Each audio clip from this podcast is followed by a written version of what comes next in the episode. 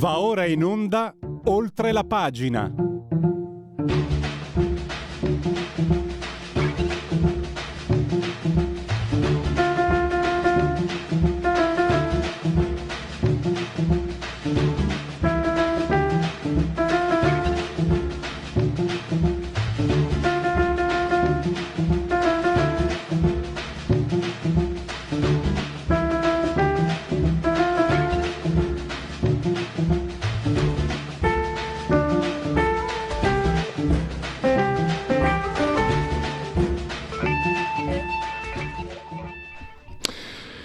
Radio Libertà, oltre la pagina. Allora, tra pochissimo avremo il primo ospite, Max del Papa, che come sempre, ormai è un'abitudine, bella abitudine, apre la settimana. Andiamo a parlare eh, la rivolta dei contadini. C'è un dettaglio, non so se è giusto chiamarlo così, No, c'è un, una situazione che va un pochino compresa. I, fitoma, I fitofarmaci. Allora abbiamo l'Unione Europea che ci dice i contadini, gli agricoltori vi avvelenano. Dobbiamo eliminare i fitofarmaci, dobbiamo tornare a una eh, agricoltura biologica e naturale. Poi prima ancora di dire la verità che comincino le contestazioni, questa, eh, questo provvedimento, questa misura viene tolta. E allora a questo punto, scusate, non voglio scomodare Aristotele, eh, due proposizioni non possono essere contemporaneamente vere o false. O, o mi raccontavi bugie prima, quando mi dicevi che bisognava togliere i fitofarmaci, o sei un irresponsabile che lasci i fitofarmaci sapendo che mi intossicano. Terzo, perché in realtà c'è un terzo un datur, siamo in mano a un branco di incompetenti, di persone, guarda il Qatargate con tutto quello che ne è conseguito, di personaggi che eh, te li raccomando. E la terza ipotesi più valida, perché non se ne parla tanto, ma Ursula von der Leyen, per esempio, lo sapete che lei e ancora mi risulta, io ho trovato che non ho trovato che eh, sia stata dismessa l'indagine. Indagata per 155 milioni di spese quando era ministro degli esteri eh, in Germania. 155 milioni sotto controllare, non 155 mila euro, 155 milioni, una cifra spaventosa. I, I, cellulari dove erano depositate le conversazioni compromettenti sono stati consegnati, cancellati ed è rimasto lì. E l'eroina non sa toccargliela, direbbero in Veneto. Ma poi c'è stato il caso della Pfizer, quello ne hanno parlato di più, ma sapete come lì ci sono, purtroppo ci sono i Novax esaltati, quelli inguardabili, no? Cioè non sono andati, no, ovviamente, non sono mai andati a sentire chi sollevò obiezioni sensate, sono, andato, sono andati a, a, interpellare i fanatici, quindi lì riescono a, farla, a fargliela passare. E poi in origine c'è anche il fatto che lei ha copiato il 43% della sua tesi di laurea Cosa che in Germania sarebbe anche piuttosto grave. Addirittura c'è un sito che dice: Eh, sì, sì, è vero, ma è una fake news perché è lontana. No, scusa un attimo, se tu la tua carriera me la, me la impronti sulla, sulla falsità, sull'inganno, scusa un attimo, parliamone. E quell'altra signora, Christine Lagarde, eh, c'è sempre in ballo i favori che ha fatto Bernard Tapie, gli ha rivelato delle notizie che erano riservate di governo, gli ha permesso di evitare delle multe, è stata condannata un anno, ma stata, ha avuto una condanna che poteva arrivare a un anno di reclusione più pochi soldi di multa e ha evitato perché la pena è stata sospesa. Cioè questi sono i personaggi che guidano l'Europa. Ne parliamo con Max del Papa. Max, so che sei già in collegamento, non voglio farti aspettare oltre. A te la parola. Eh, ma io che de- buongiorno innanzitutto, ma io uno che ha fatto un libro di odio verso l'Unione Europea, eh. che deve dire, che deve dire, cioè questi, allora il libro io me la devo fare la pubblicità perché se non ci siete voi amici miei, nessuno me la, mi, mi chiama, si chiama Eurostyle, 30 anni di mascalzonate al paese più bello del mondo, è, retorico, ma era per far capire che questi da 30 anni ci dissestano. È un libro che si sta su Amazon perché non, eh, non c'era modo, no? Di... c'è questa ortodossia. Non si può dire che l'Europa è una banda, ma non è retorica. E tu qualunque cosa tocchi loro sono ladri. Beh, qualunque cosa, guarda quello che sta succedendo adesso a proposito, perché adesso si svegliano anche i report, no? Sui vaccini, 4.2 miliardi di dosi, cestinati 215 milioni di dosi, cioè quasi una, 0,7 dosi per ogni cittadino. Eh, 381 milioni di dosi in Italia, adesso 150 milioni sono in eccesso, 47 milioni quelle scadute. Abbiamo, hanno mangiato, hanno rubato 4 miliardi e mezzo di euro per avvelenarci. Questa è l'Unione Europea. Poi c'è il capitolo delle, della transizione green, poi c'è il capitolo delle auto elettriche, l'auto elettrica che è già finita. No? Sono andati avanti 4-5 anni, o elettrica o morte, l'auto elettrica, l'auto elettrica, via le auto a combustibili fossili, basta, sì. Questi dalla sera alla mattina prendono e fanno calare dall'alto una, una roba innaturale, basta, auto elettrica, auto elettrica. Il risultato, quello che diceva Akio Toyota, che è il boss della Toyota, sono dieci anni che dice questa non prenderà mai, è antieconomica, la gente non la vuole, è fuori mercato e adesso tutti se la stanno rimangiando. Tra l'altro, Max, posso, sì. posso, interromperti, scusami, perché qualcuno può dire, ah ma è esagerato l'Europa che ruba, attenzione, Max usa un linguaggio forte, ma attenzione, c'è un libro, io l'ho intervistato anche su quel libro, eh, Giordano, quello che sbraita su, su Rete 4, eh. 2001, l'Unione fa la truffa, e parla dell'attività legalizzata di lobby, di lobbying, ma che si, faceva, che si faceva e si fa sempre peggio in seno al Parlamento europeo, alla Commissione eh. europea. E nessuno ha eh, denunciato, querelato Giordano, il libro ha avuto il suo successo, però poi alla fine ci abituiamo a tutto, anche a quello. Quindi quello che ha detto Max, eh, purtroppo è così, cioè, le cose stanno in questo modo. Magari uno può dire, eh, ma non è bello dire che rubano. Ho capito, ma l'attività di lobbying alla ma fine significa portare via, portar via soldi. È colpa mia. Eh, esatto. Dove stanno, dove stanno, i contratti per quei 4 miliardi e mezzo di, di dosi di vaccino? Se li sono fatti sparire. Se questi qua vogliono fare la transizione del 2035 solo macchine elettriche e poi alla prova dei fatti la Hertz che è quella delle auto in noleggio e la Ford la, bloccano, la Hertz ha bloccato una commessa da 65.000 macchine a batteria Polestar su 100.000 veicoli elettrici, va bene? Poi aveva, aveva svenduto 20.000 Tesla, rimpiazzate da altrettanti modelli classici a carburanti fossili. Questo vuol dire rubare. Perché attenzione, rubare non è solo portare via la cassa lì la, col mitra. Rubare vuole anche dire eh, apparecchiare dei piani, delle innovazioni, degli stravolgimenti teorici sulla pelle di 440 milioni di cittadini, pensando come va va. Poi quando le cose vanno male, la pagano i cittadini con nuove tasse. Cioè prima mi distruggi, mi togli la macchina, mi togli il riscaldamento, poi siccome le cose sono andate male, per ripianare tutto mi riempi di tasse. E loro però no. Questo è rubare, questo è peggio che rubare. Ma lo dicono loro. Dai, su, l'Unione Europea è nata come un concentramento della grande finanza e della grande industria. E non c'è altro. Lo dicono loro. Campa sullo stato di crisi permanente e campa sull'emergenza permanente. Io eh, avrò anche un linguaggio forte, però le cose o le dice o non le dice a un Beh, certo punto. Max, Max a parte... tutto documentato, eh?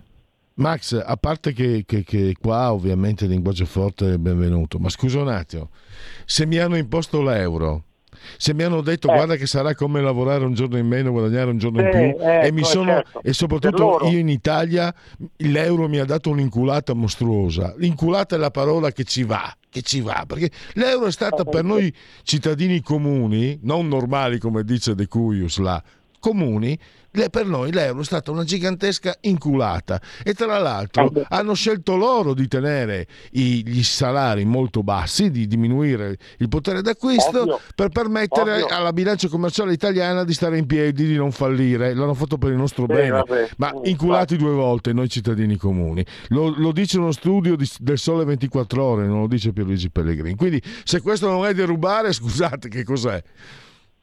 Insomma, io posso capire che Prodi con l'euro lavorava un giorno in meno e guadagnava dieci giorni in più. Però il resto, il resto della gente all'entrata dell'euro aveva un certo stipendio e una certa pressione fiscale e un certo costo della vita. Trent'anni dopo ha lo stipendio dimezzato, il costo della vita raddoppiato e la pressione fiscale raddoppiata. Questi sono tutti i dati che io cito nel libro, uno dopo l'altro, in maniera sì. molto pedante, molto noiosa, però ci stanno. E questi hanno accettato un tasso di cambio da 2.000 lire perché bisognava far pagare a noi la riunificazione della Germania, tante cose. Poi possono dire quello che vogliono, alla fine la politica è fatta di risultati. I risultati non ci sono stati. L'Unione Europea serviva a distruggere in particolare l'Europa mediterranea, ce l'hanno fatto. Ora, che l'Italia sia riuscita in qualche modo a salvarsi no, a fingere di salvarsi rispetto alla Grecia, perché? Perché comunque ha una classe di imprenditori bravi che sono sempre riusciti a innovare, sono sempre riusciti a esportare finché hanno potuto e questo ha tenuto un pochino sulla baracca a dispetto, malgrado le politiche nazionali e malgrado le politiche europee, cosa che magari in Grecia non hanno avuto, però sai, anche lì arrivi fin dove puoi, poi crolla tutto. Per me questo è un paese che è finito eh, non, non, non, non, vedo proprio come si possa... Bisognerebbe, io continuo a dire, bisogna, cioè, l'Unione Europea va demolita, va distrutta, perché se no ce l'abbiamo dentro il male. E questo è un dato di fatto, non è questione, poi possono dirmi la sinistra può dire, no, oppure gli opportunisti, quelli di Forza Italia, possono dire quello che vogliono, non hanno una sola ragione plausibile però. Vogliono fare la maggioranza Ursula? Fatela per altri 30 anni, vediamo cosa viene fuori. Eh, scusa Max, ritorno all'inizio, quello che ho detto eh, in introduzione. Cioè, in quale situazione, in quale paese, in quale consesso una signora con uh, il curriculum che ho detto di Ursula von der Leyen, dico io, avrebbe incarichi di siffatta responsabilità? Cioè indagata per spese pazze, 155 milioni, i cellulari eh. cancellati, quindi indagini sono là ferme.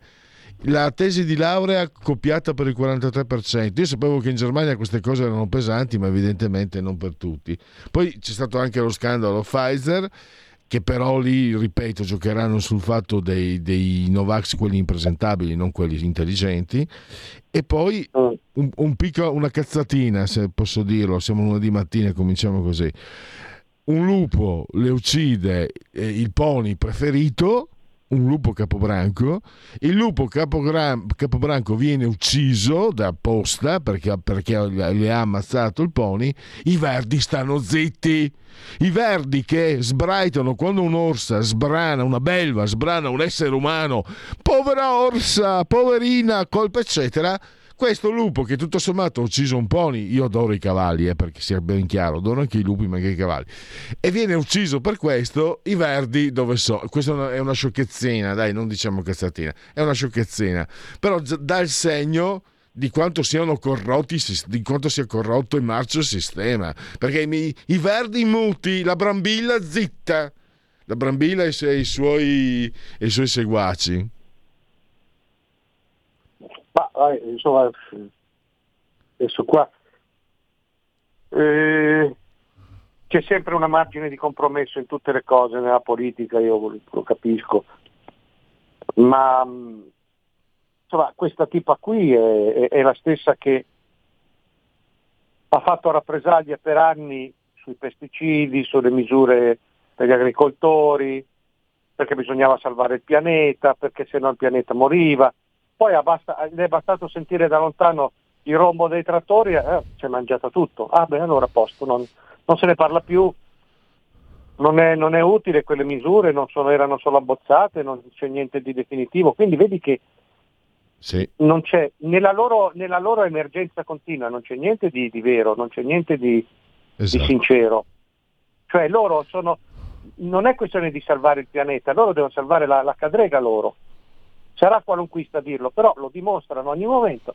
Allora loro passano da tutto un pacchetto di norme apocalittiche, che poi sono quelli come i Timmermans, come gli Schwab, come lo stesso Bill Gates, che dicono che bisogna sfoltire il, il pianeta del 10, del 15%, che bisogna togliere dal pianeta 4 miliardi di mangiatori inutili.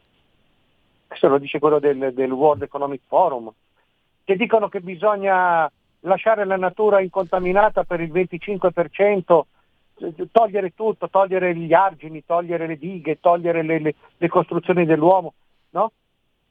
Questo è il modo che hanno loro di salvare il pianeta. Poi quando sentono tre trattori, ah no, niente, abbiamo scherzato. Quindi lì la malafede è palese, è un'astrazione. Io continuo a chiedere, e lo faccio anche in questo libro, alzi la mano chi sa dirmi un vantaggio portato dall'Unione Europea in questi 30 anni, uno, uno. Te lo dico. A fronte di innumerevoli, innumerevoli disastri compiuti. Poi io posso Max... anche capire. Sì, dimmi. No, te lo dico. Allora, lo disse, ce lo comunicò Romano Prodi. Ma, ma, volete mettere adesso? Possiamo andare in giro senza dover cambiare i soldi? Allora, devo sempre girare con il portafoglio pieno di monete diverse. Invece adesso con l'euro posso eh, è tutto più Giuro che lo ha detto nel 2000-2001. Sì, sì, ma certo che l'ha detto, ma insomma, quelli poi sono... quello poi è, è, il, quello è l'aspetto spettacolare, no? E quello è il lato Sanremo. Cioè sono i dettagli, sono le piccole le, le spigolature, le piccole cose di colore, eh, se qualcuno mi vuole alzare la mano per dirmi una cosa, però no sulla mitologia, una cosa che l'Unione Europea abbia fatto, abbia risolto per l'Italia, i risultati sono lì. Le cose sono lì, il crollo del potere d'acquisto è lì, il crollo dei salari sta lì.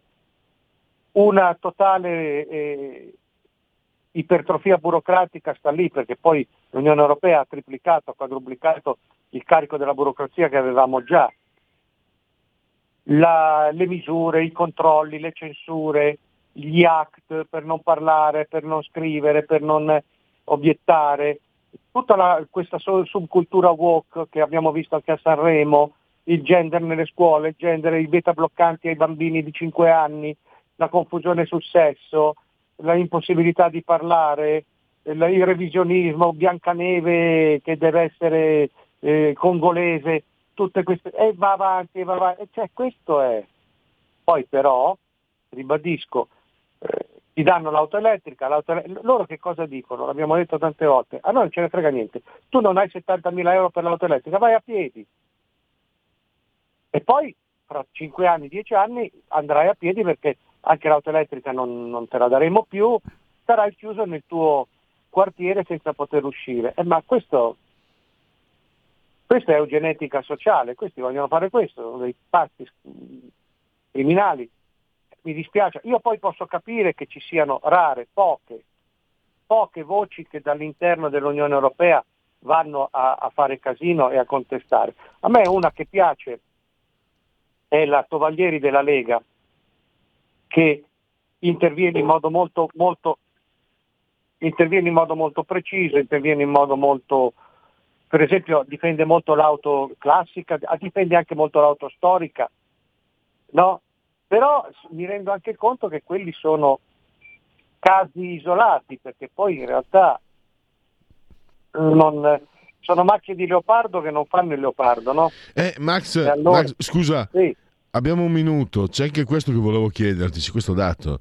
Ursula von der Leyen, con quel po' di curriculum che ho appena esposto e che si trova su Wikipedia, non è segreto, è stata Ma votata come? da Onestà, Onestà, Onestà 5 Stelle e grazie a loro che lei è salita sullo scranno più alto e adesso sì. eh, vediamo che Giorgia Meloni, è, come dire, le sta molto vicino. E guarda, la von der Leyen è stata cacciata da, da, da Germania proprio perché era imbarazzante per quello che ha fatto, questi 155 milioni ballerini. Io capisco il, il, il, ruolo di un Presidente del Consiglio europeo occidentale, cioè capisco che la Meloni debba, debba giostrare un po' con le proteste di agricoltori, balneari da una parte e tenersi buona quell'altra. Però siccome ho un carattere che non, non sono adatto io a fare queste cose, a fare politica, non riuscirei a farlo. Per me la von der Leyen e la sua cricca sono, sono impresentabili e io resto convinto che alla fine la Meloni pagherà proprio questa sua ambiguità, che magari è doverosa, che magari è inevitabile, però per me la pagherà, perché alla fine ci vuole una scelta netta. Questi non sono personaggi con cui tu puoi andare d'accordo. A me ricordano quelli di Hamas, quindi non puoi, semplicemente. Io la vedo così. Assolutamente. Eh, devo chiudere, devo chiudere perché tra l'altro quel capitolo su Hamas si apre altre considerazioni. Pensa che dopo di te avrò un altro ospite, Lorenzo Del Bocca, che scrive su Panorama. Parleremo della, del bombardamento di Monte Cassino e poi delle marocchinate. E siccome oh. me ne sono occupato anche in passato ho visto, cioè, ci sono dei particolari agghiaccianti, non ho indagato a fondo, ma quello che hanno fatto i marocchini, le marocchinate, eh, la ciociara, sappiamo tutti, è straordinariamente uguale a quello che ha fatto Hamas il 7 ottobre che sta facendo gli ostaggi.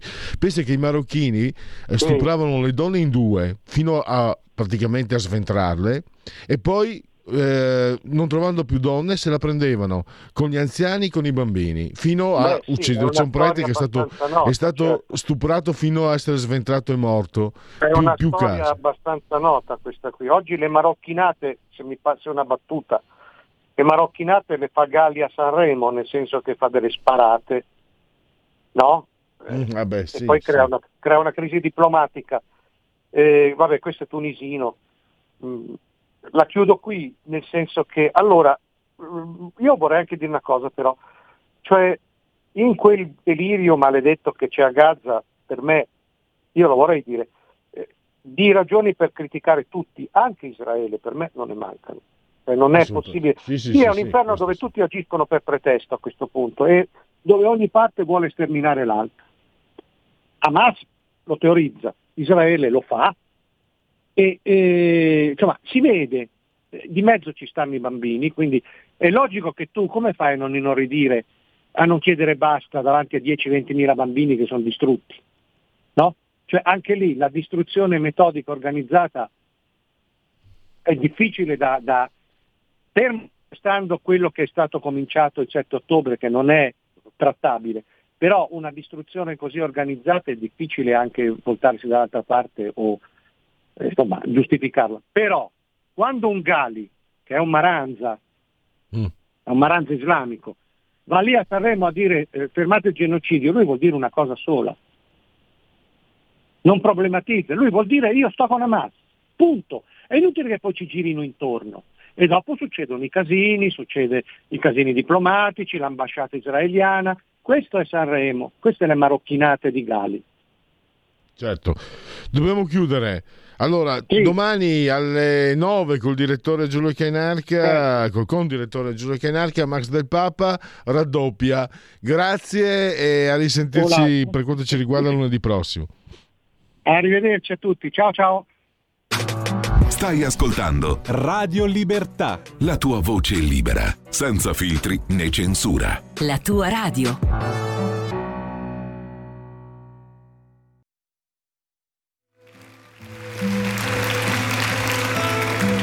Si vivesse a lungo non si saprebbe più dove andare per rifarsi una felicità. Ovunque abbiamo abbandonato degli aborti di felicità a marcire negli angoli delle strade. L'India è un museo di tentativi di felicità. È l'Africa, il Pakistan. Il mondo è un museo di sforzi che restano a metà di sforzi per rendere veri i nostri slanci, le nostre gioie, i nostri amori. Cantare, cantare le lauree, le beatrici, mettere incinta le cameriere e accorgersi di aver sempre adorato a buon mercato. Bisogna essere più precisi nell'amore, nei gusti, nelle passioni, nella scelta dei posti. Sono dappertutto i nostri aborti, sparpagliati da tutte le parti. E tentiamo ancora perché è giusto tentare e produciamo slanci che poi buttiamo in mare e si spezzano subito e li buttiamo via e diventano aborti, aborti di allegria. E se la nostra allegria fosse un dolore, un dolore straziante, solitario, in ogni strada ci sarebbe un urlo, il delirio, il delirio.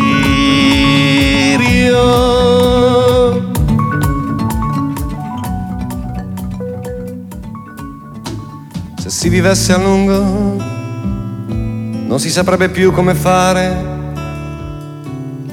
per rifarsi una rabbia giusta. Sì, sì, perché anche di rabbia, anche di odio, noi lasciamo troppi aborti in giro. L'Italia è un museo di tentativi di sovversione, di fermenti nuovi, di cose che nascono, che crescono. Oltre la pagina Radio Libertà, come sempre lunedì l'offerta musicale si apre con uh, Giorgio Gaber, poi chiudiamo il venerdì con, sempre con lui alle 11.30. 12, 15, chiedo scusa, 15 febbraio 1944, pensate dopo 1500 anni quasi di, di, di, storia, di terremoti, del tempo che passa, eccetera, che non era riuscito, non sono riusciti a, eh, a metterne a repentaglio la, l'esistenza, venne rasa al suolo la, l'abbazia di Monte Cassino. Siamo nel pieno della seconda guerra mondiale, gli alleati eh, decidono, prendono questa decisione, questa scelta, in seguito a un... e questo che un po' le, la terribile ironia del, del destino, eh, per un errore di traduzione, un, un qui pro quo. Lo ha spiegato, l'ho raccontato benissimo come fa sempre lui Lorenzo eh, Del Bocca sulle pagine di Panorama in edicola fino a mercoledì prossimo anche online. Lorenzo Del Bocca che abbiamo al nostro telefono al nostro microfono. Bentornato Lorenzo grazie per essere qui con noi.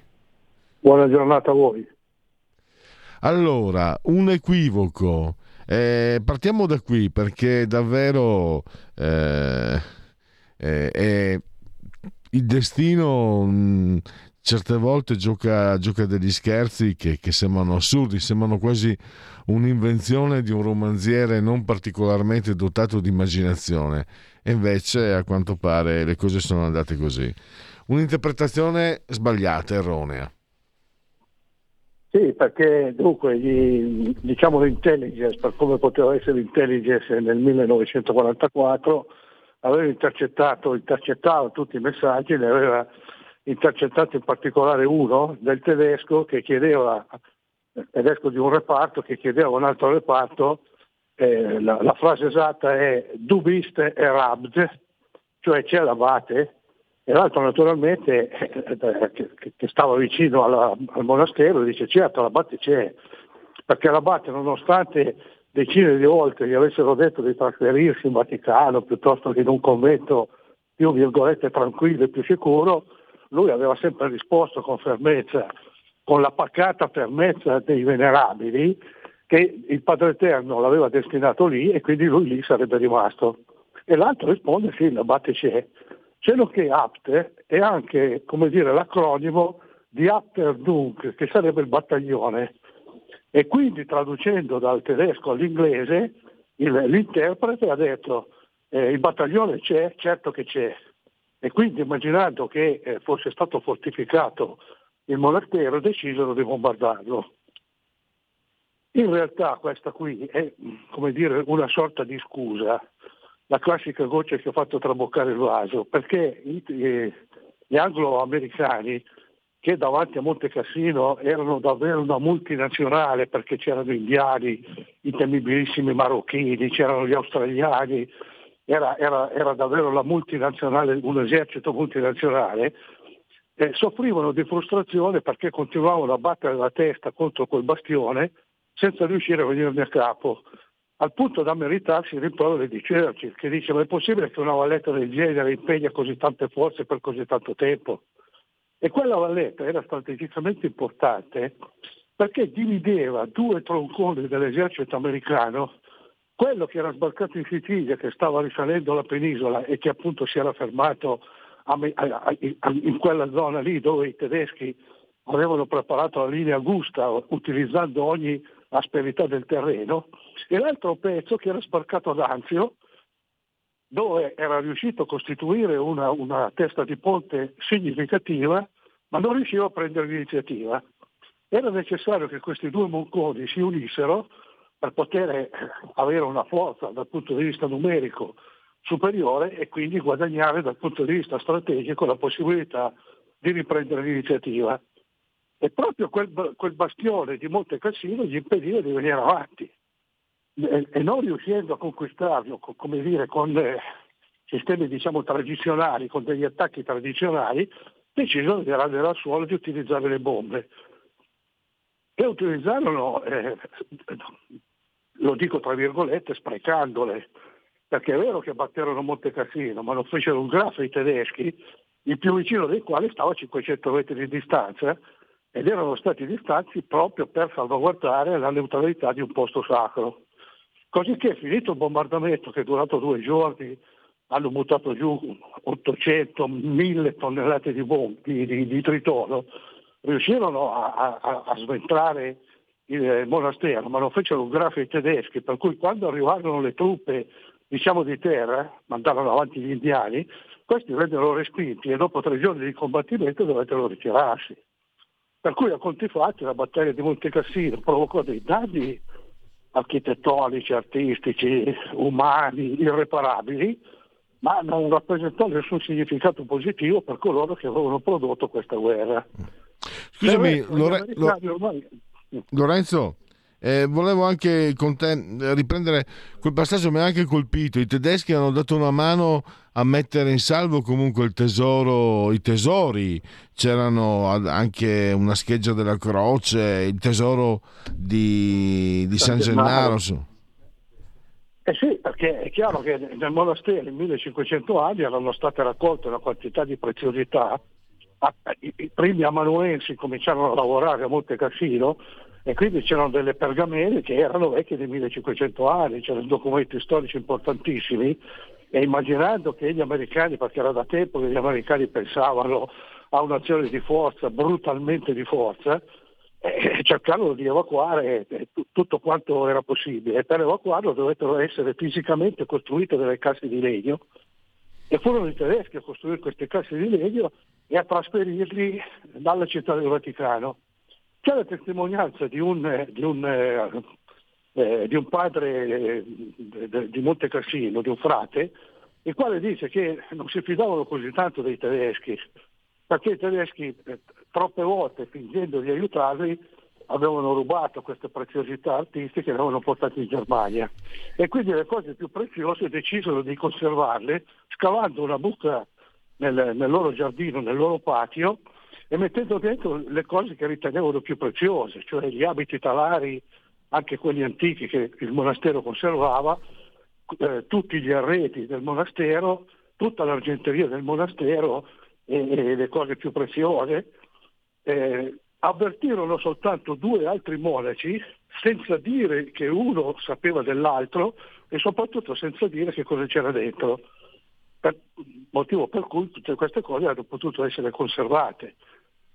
Tra l'altro il monastero adesso di Monte Cassino è visitabile ed è visitabile il monastero di Monte Cassino come era 1500 anni fa, perché fu ricostruito con una ricostruzione paziente e meticolosa, mettendo insieme i vari pezzetti come se fossero un puzzle, un po' più grandi quelli delle mura, un po' più piccoli quelli degli affreschi, degli altari, eh, del coro, dell'organo, per cui fu, eh, ci fu la possibilità, alcune cose andarono perdute, però la maggior parte delle cose furono recuperate e furono recuperate mettendo insieme pezzo dopo pezzo e furono recuperate anche le cose che erano state nascoste e che eh, i, i monaci avevano paura che i tedeschi rubassero, ma contemporaneamente che gli americani le distruggessero.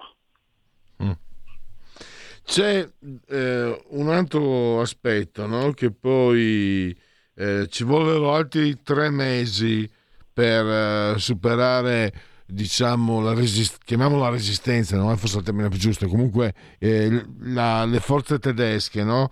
si arrivò al 18 maggio e eh, purtroppo per le popolazioni residenti quella data non è una bella data perché si scatenarono le violenze dei vincitori, degli alleati e soprattutto degli, dei marocchini che erano aggregati alle truppe francesi che eh, raccontano c'è la Ciociara, il romanzo e poi il film, il romanzo di Moravia se non sbaglio, e poi il film di De Sica che tutti conosciamo, ma poi ci sono testimonianze che l'altro volevo, tu sei uno storico Lorenzo, no? e perché tanta ritro... Sicuramente c'è qualcosa anche nel pudore nostro, no? perché a, leggere, io ti ho detto, mi sono proprio informato, un po' ho trovato Wikipedia, va bene, e poi sono andato a trovare anche oltre, ci sono cose da, da, da dar di stomaco, neanche, neanche i film più, più, splatter possono arrivare a tanto, ma c'è anche una certa resistenza. Per esempio qui a Milano il sindaco Sala anni fa ha, eh, e con la sinistra tutta hanno impedito un convegno sulle marocchinate. Io ho intervistato il nipote di una vittima che sta portando avanti, vuole che ci sia il giorno della memoria e francamente mi sembra molto sacrosanto, molto sacrosanto e anche lui ha ostacoli eh, politici, forse anche culturali. E non so se ti risulta, volevo una tua opinione su questo. Forse io ho anche magari una visione che per forza è un pochino deviata dal fatto dalla mia prospettiva politica personale, però una mostruosità del genere è una ferita. Io non la metterei tanto lontano dalla, dalle foibe, anzi, anzi, le foibe nascono anche dai crimini nazifascisti, è meglio anche ricordarlo Qui, qui invece abbiamo delle vittime totali che non avevano fatto niente, civili inermi. E, e, quelli e i marocchini dell'esercito francese non mi risulta che avessero subito violenze da parte dei nazifascisti. Quindi abbiamo una mostruosità, un'atrocità che questo per carità, quelle mie sono parole di libertà. Io metto seconde solo i campi di concentramento, poi la vastità dei campi di concentramento, per carità, adesso si parla di genocidio con una certa facilità, però in sé quello che è accaduto non so quanti precedenti ha nella storia. Volevo un tuo parere, scusa ho parlato troppo Lorenzo, a te la parola. No, sì, ma è così, nel senso che la storia purtroppo è strabica, e la storia dovrebbe essere a ricordo dei, dei, degli avvenimenti passati e in realtà la storia ricorda solo quello che voglia lei, o meglio ciò che i vincitori gli fanno ricordare. Anche quando si fanno appunto le giornate della memoria ci si ricorda quello che il potere di quel momento decide di ricordare. Le foglie sono state negate, villaneggiate, trascurate per 30, 40, 50 anni, adesso la giornata di memoria sulle foglie c'è ma eh, per l'appunto tu ricordavi, dovendo fare un dibattito su questo argomento, c'era chi sosteneva che non si poteva nemmeno parlarne. Ora, eh, dispiace dirlo, ma eh, i padroni del mondo sono gli americani, i quali fintamente combattono per la pace, la libertà, eccetera, però dietro tutto ciò mettiamo pure che ci sia una patina di, di vero quando si dice che il combatto per la, la, la libertà e, e, e, l'autopromozione dei popoli, ci sono dietro interessi personali, psicologici, economici, culturali, che poi alla fine prevalgono. Allora io nel pezzo lo dico, dico in quel momento, quando le cose stavano capitando e si sapeva, e, e chi poteva alzare la voce per dire fermatevi? Il governo Badoglio, che era un governicchio. Il governo Badoglio era, con tutti i difetti che aveva, una scusante ce l'ha, che non sapeva chi era e non sapeva eh, quale ruolo stava rappresentando. Non sapeva se era un ex amico, se era un neo alleato, se era un co-belligerante. E quindi non sapevano che se i territori che andavano man mano acquisiti dagli americani devono essere considerati territori liberati, territori occupati o addirittura territori acquisiti dagli americani. Finita la guerra, gli americani mandavano su i soldi e si erano prestati per la ricostruzione. Erano il baluardo al pericolo comunista, si poteva accusare di aver fatto dei crimini, eccetera. E con il tempo che passa, la polvere della storia finisce per coprire e far seccare il sangue, e alla fine questa cosa viene trascurata. Al punto tale che oggi, hai ragione tu, dice ma tutti questi, questi che si lamentano del patriarcato, delle, delle, violenze sulle donne, tutto il femminismo, tutto il Me Too, come fa a dimenticarsi di una roba del genere che ha proporzioni ciclopiche? Perché mentre la sociale è stata raccontata da Morali e ha tirato fuori un esempio, mettendoci insieme ovviamente anche un elemento di fantasia, e proprio per questo è stato considerato un romanzo, cioè un adattamento della realtà, non uno spicchio di realtà, non la punta dell'iceberg che è ancora molto più grande. Eh, ci sono documentati 20.000 casi di abusi, ci sono 30.000 casi di abusi documentati ma non denunciati perché le donne per pudore, per vergogna, perché una donna quando viene violentata pensa sempre che è colpa sua, non lo denunciarono e 120.000 casi di donne che non ci rivolgono nemmeno le autorità, nemmeno le autorità sanitarie per farsi curare si arrangiano da sé. Per cui adesso c'è un comitato eh, per la difesa dei diritti delle donne violentate cerca di produrre dei documenti e naturalmente sono documenti che, che volano come i fogli del vento. Questo, questo purtroppo è quello che, che è accaduto. E non, so, non, non, c'è altro, per il momento non c'è altro da aggiungere, eh, Lorenzo. Direi che allora io no, vi ci ricordo... Sarebbe, ci sarebbe da aggiungere che in alcuni casi, con documentazione a verbale, eh, dichiararono che quando le truppe, soprattutto i marocchini, ma in generale tutti, eh, entrarono nei paesi, violentarono le donne, ma siccome le donne non bastavano per tutti, violentarono anche i vecchi bambini. E documentazioni di persone che dicono che alcune donne vengono abusate, chi da 20, chi da 30, chi da 50 soldati. E queste cose sono cose documentate, verbalizzate, indiscutibili e tuttavia nascoste perché scomode. Eh, ma infatti eh, sai cos'è Lorenzo? Eh, ti avevo detto che me ne ero occupato, no? E a un certo punto eh, si rischia veramente di, di, di, andare oltre, perché io ho letto, avevo la ricostruzione di un prete che è stato violentato da questi marocchini fino a ucciderlo. Non so se mi spiego. Hanno, hanno violentato un prete fino a ucciderlo.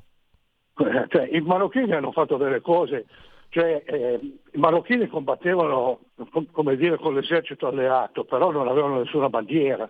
Loro combattevano per, per, i, eh, per i bottini di guerra. Tagliavano le dita delle persone che ammazzavano per prendergli l'oro, l'oro dell'anello della vera. E, e volevano strappargli i denti d'oro che qualcuno aveva, però eh, era un'operazione complicata sul campo di battaglia. Gli veniva più comodo tagliare le teste e recuperare l'oro con tranquillità nell'accampamento. E si mm. accorsero gli ufficiali perché queste, queste carni che andavano in decomposizione producevano un odore talmente violento e talmente eh, pesante che decisero di fare un, un'ispezione e trovarono accatastate centinaia di teste messe sotto le tende eh, perché loro avevano fatto, virgolette, la loro operazione di recupero crediti, si potrebbe dire. Mm. Io direi che questo potrebbe essere un, un, un argomento di una prossima tua eh, ricostruzione, in, inchiesta quasi. Intanto eh, abbiamo esaurito lo spazio, quindi io ringrazio ancora Lorenzo Del Bocche e voglio ricordarvi questo suo, eh, questo suo articolo su Panorama che è uscito mercoledì 7 che trovate in edicola fino a mercoledì prossimo e anche naturalmente online. Grazie a Lorenzo del Bocca e a risentirci a presto. Sono io che ringrazio te, buona giornata. Andiamo con Segui la Lega, facciamo il redazionale della giornata. Segui la Lega è una trasmissione realizzata in convenzione con La Lega per Salvini Premier. Segui la Lega prima che la Lega seguisca te alla Pellegrina, ma anche se ammesso la sintassi. Oh, al, segua te alla Marciana, sono sul sito legaonline.it, scritto legaonline.it tantissime cose si possono fare, scaricare il libretto in PDF che vi riepiloga quello che è stato portato a compimento grazie alla presenza della Lega in questo governo e poi ancora la, il calendario delle feste della Lega, la possibilità poi di iscrivervi è molto facile, si versano 10 euro, lo si può fare anche tramite PayPal, senza almeno sia necessità che siate iscritti a PayPal. Poi il codice fiscale, gli altri dati richiesti e quindi vi verrà recapitata la magione, ma attenzione che se di mezzo ci sono le poste italiane sono arci raccomandati, copiosi, focosi, eh, accalorati e sentitissimi gesti apotropaici alle femminucce, ai maschietti e a tutti i sessi previsti. La tessera Lega Salvini Premier. Il momento di autodeterminazione civica, come amo chiamarlo io, il 2 per 1000, soldi nostri, ma lo Stato vorrebbe tenerseli, ma noi almeno abbiamo questa chance. Digli come spenderli, come spenderli. Eh e eh, questo redazionale che si chiama appunto Segui la Lega vi dà l'indicazione politica a favore appunto del movimento guidato da Matteo Salvini. 2 per 1000 scrivi D43 nella tua dichiarazione dei redditi scelta libera che non ti costa nulla. D43 D di Domodossola 4 le stagioni 3 il numero perfetto. E adesso vediamo se centro se faccio centro di solito no, non sono mai aggiornati, se faccio centro con gli appuntamenti con le uscite degli eroi della Lega e i suoi politici, le uscite radio-televisive. No, per, cui possiamo chiudere con la sigla Segui la Lega e poi togliamo la condivisione e vado a leggere qualche sondaggetto. Segui la Lega è una trasmissione realizzata in convenzione con La Lega per Salvini Premier. Allora, ci sono i sondaggi. Ah, ne ho persi due per strada. Vabbè, in caso mai ci torno domani. Allora, questo è un dato Istat a dire la verità. Produzione industriale, dicembre 2023, eh, si stima che la produzione aumenti dell'1,1 rispetto a novembre. Nella media del quarto trimestre si registra una flessione dello 0,5, quindi eh, una ripresina, no? mi pare di poter dire. Chiudiamo. E adesso andiamo con i sondaggi del eh, termometro politico. Intenzioni di voto: Fratelli d'Italia 28,8, PD 19,6, 5 Stelle 16,3, Lega 9,5 e Forza Italia 6,5. Chiudiamo. E adesso andiamo quest'altro. Cosa pensi delle proteste degli agricoltori? Le condividi? Allora, 54, 64, 72,5 condividono uh, con delle sfumature diverse, mentre solo il 23,6 è contrario, il 3,9 non sa. E pensare che io ho visto ho lavorato un anno alla, all'assessorato all'agricoltura del Friuli Venezia Giulia e ho visto cose che voi umani, voi persone normali, come dice De Cuius, persone comuni, se sapeste, se sapeste, mi taccio, mi taccio che non è il calcio, va quello che sto per dire, ma ve l'ho detto anche altre volte sugli aiuti che vengono dati agli agricoltori, ai sostegni. Diciamo che chi lavora, chi entra in fabbrica, alle 6 del mattino eh, si sente certe cose che sono tutte lecite, cioè no, è, è, proprio contributi anche europei, eh, avrebbe qualcosa da ridire. Allora, e però se non ci fossero loro che scendono in piazza dovremmo ingurgitare, come ci diceva Max del Papa, quello che vuole fare l'Europa. Vedete come sono labirintiche le strade che portano a qualsiasi soluzione, anche alla non soluzione. Sanremo, mamma mia, no dai, no. In galera chi lo fa, in galera chi lo guarda, in galera chi tutti. Stellantis, eh, allora, di chi è la colpa? Lo sapete, eh, la vicenda Stellantis evidenzia il declino dell'industria dell'auto in Italia. Allora, la colpa è degli agnelli. Eh, poi dei vari governi 18,8 dei grandi gruppi internazionali 9,9 di nessuno il mercato 20,6 a proposito degli agnelli sapete che eh, avevano, quando Giorgia Meloni ha detto io non accetto lezioni perché eh, Repubblica aveva detto Italia in svendita in occasione della privatizzazione annunciata da Giancarlo Giorgetti Ieri c'è un editoriale, c'è un editoriale di Filippo Facci favoloso, fantastico sul giornale. Allora, tutti lì, quelli di Repubblica, quelli che per loro noi siamo dei servi, no? Uh, come si permette Giorgiano? Perché Giorgiano Meloni ha detto non accetto le critiche da parte di un giornale il cui proprietario ha spostato completamente la produzione all'estero. Eh mamma mia, e come fai a mettere in... Ma la nostra... Eh, la democrazia è in pericolo, è messo in forza la nostra deontologia, la nostra professionalità di giornalisti, noi diamo informazione, bla bla bla bla bla. Qui faccio un po' il semivarendo della situazione, ma ci vo... quando ce l'ho ce l'ho. Adesso sono indagati gli Elkan, tutti e tre i fratelli, hanno, e anche la, la mamma, e, e, ne hanno fatto un po' di, di, cose abbastanza, compreso l'uso di soldi, di soldi materiali, di moneta. E c'è questa indagine. Oh, oh, oh. Io sono andato a controllare su Repubblica. Il nome Elkan, sai dove lo trovi in questi giorni su Repubblica? Sul colophon, come presidente, quello che è non danno Giannini quello che dà dei culacchi ai contadini, i culacchi quelli che sono stati massacrati da Stalin, lui li vorrebbe così evidentemente. Non c'è niente.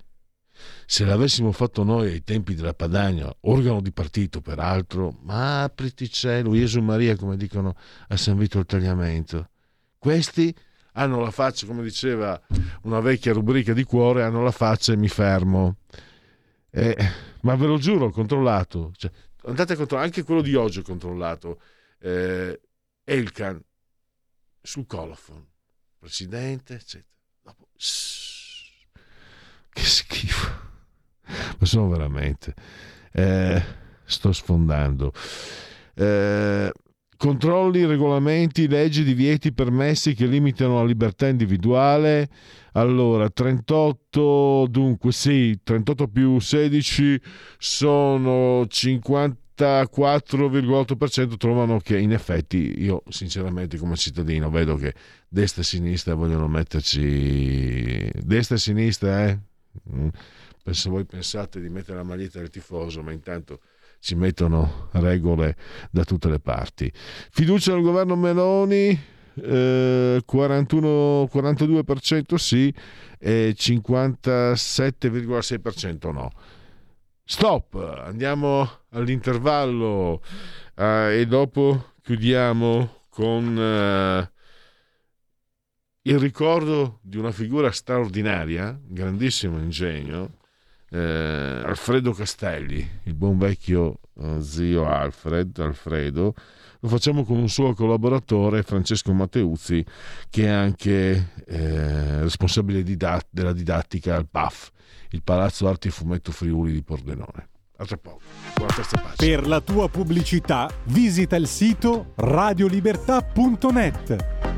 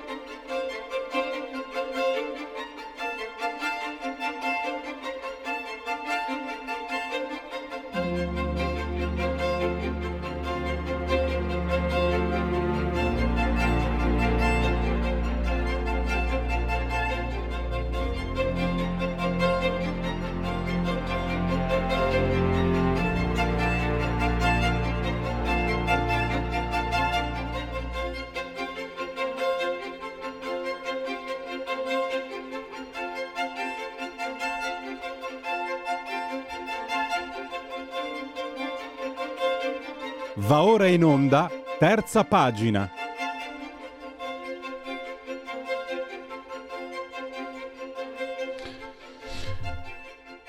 Terza pagina con eh, Francesco Matteuzzi, che è autore, autore di fumetti, responsabile didattica del PAF, il Palazzo Arte Fumetti Friuli, ed è stato anche collaboratore di Alfredo Castelli. È stato perché purtroppo qualche giorno fa, io, io ho detto quel gran genio meneghino che è stato e che sarà per sempre Alfredo Castelli, ci ha lasciato.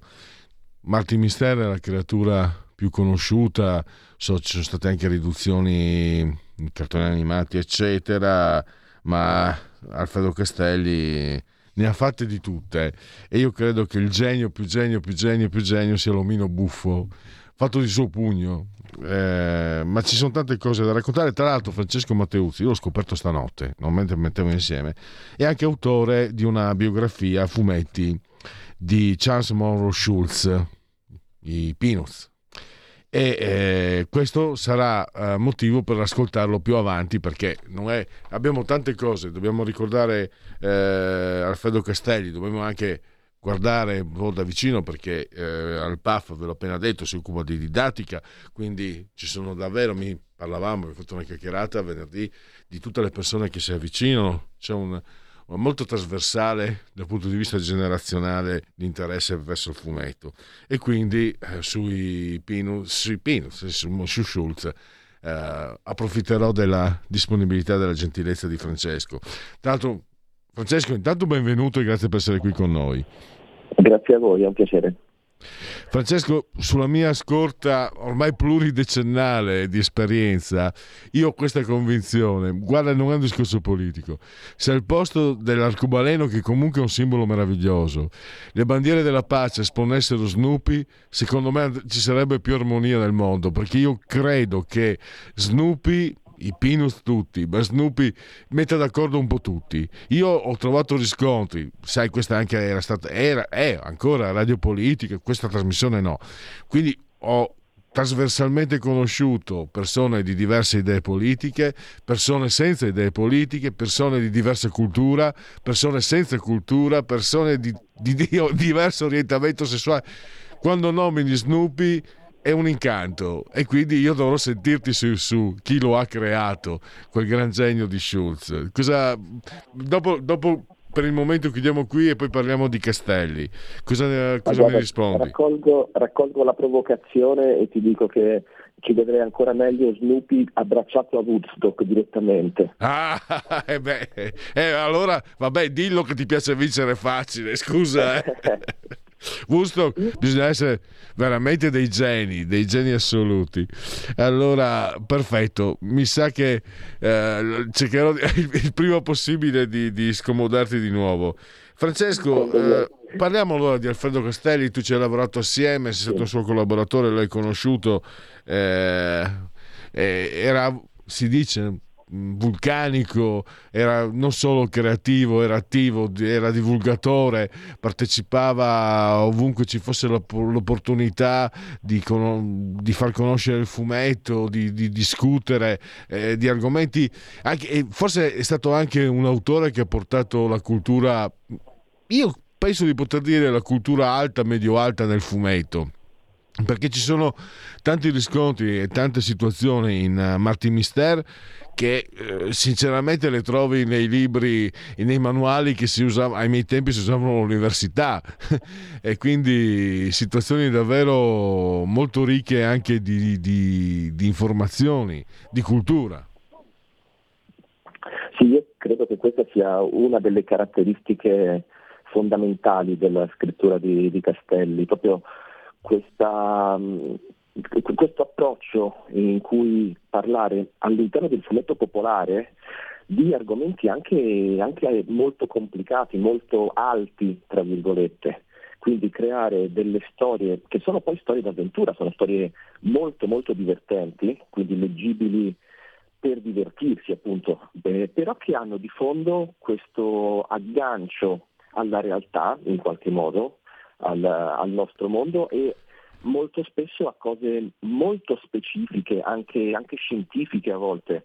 eh, storiche, cioè, fa, mh, c'è un, un, approfondimento sempre di, di qualcosa, qualcosa, di inaspettato, quindi difficilmente delle cose che, che, si è già studiato a scuola, ma di altri argomenti più, più nascosti se vuoi. E appunto credo che questo sia eh, proprio uno dei tratti distintivi di Martin Mister, ma più in generale della scrittura di Castelli. E tra l'altro qui si è anche un po' si sono accavallate perché proprio in questi giorni eh, finisce mi sembra il 18 a Pordenone al PAF c'è una mostra dedicata a Castelli ai, ai prodotti del suo ingegno e ho letto che in occasione in, ci sarà l'ingresso, è previsto l'ingresso gratuito, non so se per il 18, quali siano i giorni, comunque è stata, è stata presa questa eh, decisione proprio per onorarne la memoria. E, in realtà, da ora in poi chi, chi vuole andare al Parco delle Mostre di Castelli la vede gratuita. E beh, complimenti a tutti voi che avete fatto, portato, portato questa scelta perché è un, uh, è un, omaggio, mi sembra, no? eh, non solo noi spettatori o, o, che siamo stati lettori assidui di Alfredo Castelli, eh, ma, ma a, a, lui stesso e al valore del suo, del suo lavoro. Eh, cosa, cosa, ti è rimasto impresso della sua collaborazione? Qual era? C'erano dei, come dire, dei punti sui quali eh, fissare un po' i, tratti del suo carattere, della sua personalità o era davvero, come dire, eh, si, era uno che non si fermava mai, non, non riuscivi mai a, a, a, metterlo a fuoco? Ma mm, non si fermava mai, questo è un, un dato di fatto. Eh, tutti, cioè, è incredibile quanti progetti avesse in corso contemporaneamente ogni volta. Ogni volta mh, mm, lui ti parlava di una qualche idea che, che, aveva avuto, la volta dopo tu gliela ricordavi, ma lui era già a lavoro su, su, su, non, non, sul progetto successivo, su quello dopo ancora. E, ehm, anche perché eh, lui non faceva solo sceneggiature per fumetti, era anche uno storico del fumetto, eh, uno dei principali anzi mi verrebbe da dire, eh, ha scritto un, un, saggio eccezionale sui primi anni del fumetto americano, fumetto dei quotidiani, con una ricerca proprio delle fonti del, costru- ricostruendo le cronologie di materiali che, che, che, molto difficilmente si riescono a trovare. Quindi c'era sempre questa idea che, che, appunto lui stesse lavorando sempre su mille cose diverse, ma veramente anche molto diverse. E, ehm, ultimamente stava lavorando a un libro sulle carte da gioco, quindi argomento che Mm, forse uno non si aspetterebbe da un personaggio come, come, Alfredo Castelli, ma che invece era uno dei suoi interessi insieme ai, ai giochi di prestigio, a cui chiaramente sono molto legate le carte da gioco. E quindi sì, c'era sempre, questo, sempre mille interessi diversi una, un'enorme curiosità verso, sostanzialmente verso tutto, verso tutte le cose che in qualche modo riuscivano a, a stuzzicarlo, a sollevare il suo interesse, lui andava ad approfondire poi. E in realtà credo che senza sua, questo suo approccio personale alle cose eh, anche la sua scrittura sarebbe stata molto diversa. Non credo che Martin Mister avrebbe potuto esistere nella forma in cui esiste senza un Alfredo Castelli che fosse esattamente l'Alfredo Castelli che, che abbiamo conosciuto. Come lettore, Francesco, io riscontro eh, questo dato. Allora, abbiamo mm, un Alfredo Castelli che ha attraversato un po' tutto il panorama del fumetto, sempre però con un dato di, di originalità, no? Eh, a partire, mm, lui ha cominciato che aveva 18 anni con una strip, eh, quella eh, l'avevo scritto Scheletrino mi sembra, adesso non mi ricordo. Beh, anche quello sì. un colpo di genio in realtà, pubblicato in Appendice eh. Diabolic, le avventure di questo, eh, questo buffone mascherato, questo ladro con la maschera da scheletro che prendeva in giro il principale concorrente di Diabolic che era Criminal in quegli anni. Sì, sì, sì, esatto. E, e poi eh, lui ha scritto anche per, l'ho letto, Cucciolo e Tiramolla, Topolino, Diabolic, Zagor, Mr. Nocken, Parker. E poi ha creato per esempio una, una, serie che secondo me era molto sofisticata, pop e chic al tempo stesso, grazie anche al, eh, al segno del, del disegnatore, eh, gli aristocratici.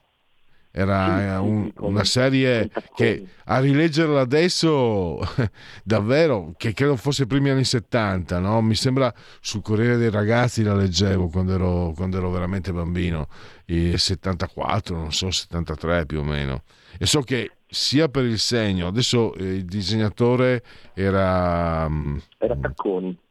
Tacconi, quindi eh, veramente... Forse anche non è un caso che Tacconi e poi eh, Martin Mistera Alessandrini. Lui mi sembra che forse anche prediligesse, non lo so, non lo so, lo domando, e quelli che hanno caratterizzato in modo grafico in, in maniera più, secondo me, efficace sono molto grafici appunto i disegnatori. Hanno molto, sono molto me lo passi il termine non è bello in questo momento uno quando parla non è come quando scrivi e sono molto stilosi non togliermi il saluto per questa parolaccia. Cioè, però, mh, insomma, chi ha presente il segno di Alessandrini e il segno di, di, di, di Tacconi eh, sa che sono segni meravigliosi, ma che si caratterizzano proprio per, un, per, eh, per essere molto, molto grafici, se non sbaglio. Era una scelta secondo te sua di, di, oppure nasce anche dal fatto che essendo lui eh, attivo ovunque eh, perché poi ha disegnato con ha, fatto, ha, ha dato i suoi lavori a, da disegnare a tantissimi mm, autori quindi però a me piace vedere una continuità tra il segno di Tacconi e quello di Alessandrini. Non lo so, te lo chiedo. Ma mh, mm, su questo non sono in grado di rispondere chiaramente. Sicuramente la, il, gusto, il, gusto, grafico, il gusto del bel disegno, eh, questo cioè, è, è, innegabile in, da, da, questi che abbiamo citato, ma da, da, un po' da tutte le collaborazioni. Eh, cioè ha sempre lavorato con disegnatori di, di, altissimo livello, se non di altissimo profilo, nel senso eh, qualcuno magari ha iniziato lavorando con, con Castelli e poi è diventato un, eh, uno dei maestri, diciamo così eh, per cui sicuramente un, un, gran gusto, a volte anche in, anche in anticipo sui tempi, perché questi, tu li, li, hai definiti stilosi, non, non, ti toglierò assolutamente il saluto per la parola, eh, sono eh, sia, sia, Tacconi che Alessandrini, ma anche Zaniboni mi viene in mente da, da nell'occhio, sì, sono sì, eh, sì. disegnatori che ehm, partendo dal, dal, realistico chiaramente, sono riusciti a ricavare una sintesi nel segno che, che poi diventa stile, diventa elemento di stile, cioè tutto quello che eh, in qualche modo non viene disegnato veramente ma viene suggerito dalle linee, da, da quelle poche linee che, che, ci sono sulla carta. Adesso la sto spiegando malissimo, da non disegnatore non sono in grado di entrare più nello specifico di questa cosa, però quello appunto dà una, quel, quell'impatto più grafico che dicevi tu, ehm, è proprio la, la, sintesi nel segno che deriva da, da anni e anni passati al tavolo da disegno in realtà, quindi Certo. Eh, cioè, c'è tutto questo che, che, viene messo insieme in quel tipo di disegno. E, e, a Castelli evidentemente piacevano molti ma come dargli torto sono disegnatori eccezionali. Mm. ascolta eh, mm, Schulz aveva scelto quando non ci sarò più non smetteranno di essere pubblicati i Peanuts non credo che sia, ci sia questa eventualità per Martin Mister che oh, naturalmente è stato creato da, da Castelli ma nel corso degli anni ha conosciuto autori di, di cioè, devo dire eh, sempre mantenendo un livello di qualità molto alto no? certo immagino, cioè, Castelli come creatore sorvegliava, però devo dire che, che c'è una grandissima qualità, eh, quindi eh, cosa, cioè, Martin Mister continuerà, insomma. Beh, Martin Mister continuerà sicuramente. La, chiaramente il paragone con Schulz no, non si può applicare nel senso che Schulz i Pinas li ha realizzati da solo, senza nessun tipo di aiuto per 50 anni. Su Martin Misteri invece, anche solo per quanto riguarda le sceneggiature, ci sono state decine di persone che, che hanno messo mano e che, che mi hanno ideato le storie. Quindi è proprio un altro tipo di, un altro tipo di cosa. E, è anche bello in realtà, per quanto le storie di Castelli siano irraggiungibili per, per chiunque di noi provi a scrivere Martin Mister, in realtà è anche molto bello che, io, io almeno trovo molto bello che un personaggio possa essere interpretato da, da, da menti diverse, no? da persone che hanno un, un approccio diverso alle cose e quindi anche a Martin Mister in questo caso, quindi vederne le varie sfaccettature e, e in effetti nel corso degli anni ci sono state, state interpretazioni molto belle di Martin Mister.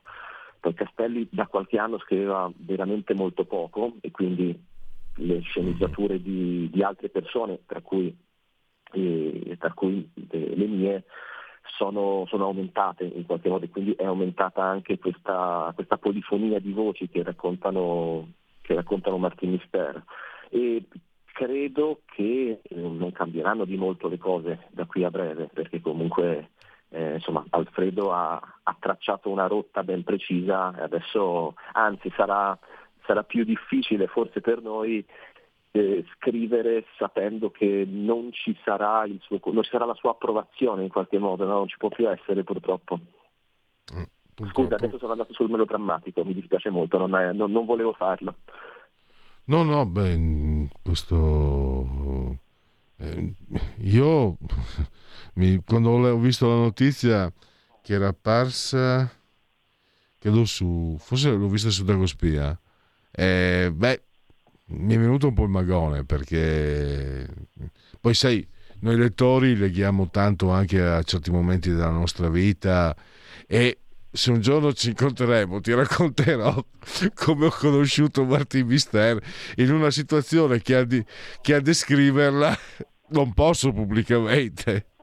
E quindi molto particolare. Allora ehm, poi è un fumetto che, che, che entra no? perché è anche impegnativo eh, come tutti i fumetti ovviamente ti entra però è, mh, mm, è qualcosa di, di, di, di è, è, un fumetto particolare perché ha, per esempio negli anni 80 ha anticipato, anticipato, anticipato, quelli che sono stati poi i topos narrativi dei blockbuster eh, Spielbergiani eh, i, i, dinosauri per tu, uno per tutti ma anche eh, le, pensa, mi ricordo come si chiama il dottor Jinx le questioni sul tempo il tempo zero il tempo che viene fissato pensa adesso eh, con, con, eh, si parla di, intellig- di, intelligenza artificiale, c'erano certi, certi fumetti di, di, di, di Mister 30 rotti anni fa che già, eh, dove già affioravano queste tematiche, anche prima dove già affioravano, quindi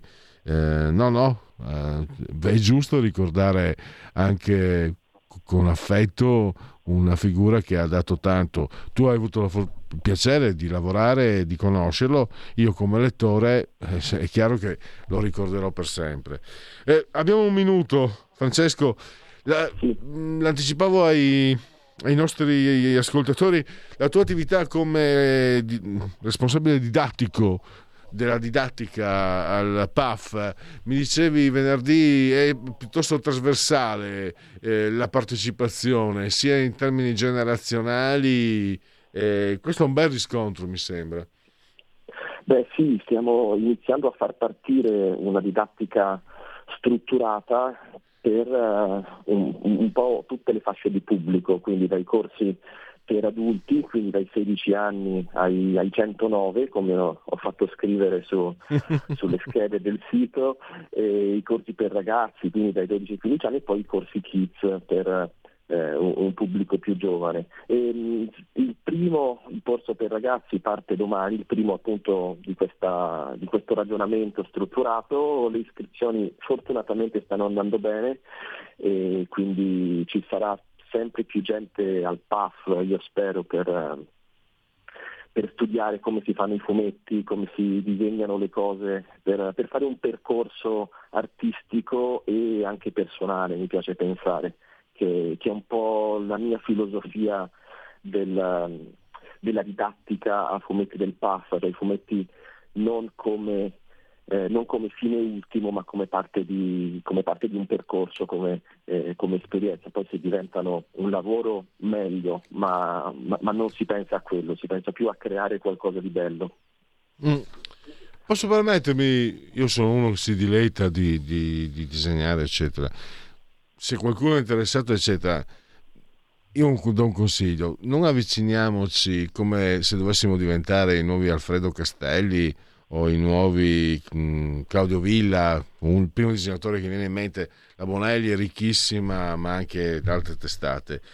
Pensiamo invece quanto possa essere importante eh, imparare a scrivere e a disegnare come comunicazione. Eh, è una comunicazione che facciamo nostra, poi non è importante, lasciamo perdere quello di voler diventare autori o cose di questo genere, ma è uno sviluppo della comunicazione che normalmente in realtà non articoliamo perché a scuola non ce lo insegnano, perché per esempio il disegno in Italia se non sei Michelangelo non sei nessuno, devi disegnare benissimo altrimenti lascia perdere, quando invece devi solo dare rappresentazione grafica di quello che tu vuoi trasmettere. E io credo che un corso, corsi come quelli organizzati dal PAF eh, di cui Matteuzzi è responsabile siano importanti, molto importanti anche in questo senso, non solo in questo. Francesco, purtroppo devo Big Bang ha detto stop. Eh, sicuramente allora ti, ti, prenoto per parlare della biografia di Schulz. E, e Snoopy, Woodstock, Snoopy e Woodstock. Direi che possiamo chiudere col sorriso, anche se abbiamo dovuto ricordare un episodio eh, funereo, triste, come la scomparsa di Alfredo Castelli ma eh, l'omino buffo, l'omino buffo, eccolo qua. L'esempio, l'esempio proprio migliore è l'omino buffo che ci permette di esprimerci. Impariamo dall'omino buffo che ci dà modo di esprimerci eh, in una maniera più vicina, più consona al nostro sentire. Grazie allora ancora a Francesco Matteuzzi, grazie al PAF grazie e a risentirci a presto. A presto, grazie. E siamo in chiusura. Allora, anzi, Piovoso, vigesimo quarto giorno di Piovoso, 12 di febbraio, lunedì, Lunis, Darwin, Abramo Lincoln, Amatore Scesa, Tiremi Innanz. Tiremi Innanz, no? Lo sapete, eh, lui fu giustiziato dagli austriaci, no? Passano davanti a casa e lui dice, lui gli chiedono se vuole fermarsi, lui tira innanzi. In realtà volevano che tradisse e facesse il nome dei suoi complici, quello è il valore del gesto eh, magari lo sapevate tutti, io ci sono arrivato dopo. Uccio Valcareggi, Franco Zeffirelli, Z, l'orgia del potere, grande film, Costa Gavras, Rai Manzarek, il pianista dei Doors, Angelo Branduardi, la sua pulce d'acqua, ma tanto altro. E poi qualcuno disse di lei più bella che intelligente, Rosy Bindi. E infine Bella sul serio, mercoledì Adams in un film di alcuni anni fa, Cristina Ricci. Grazie a Francesco Saldamente sul di comando della regia tecnica e grazie a todos. Miau!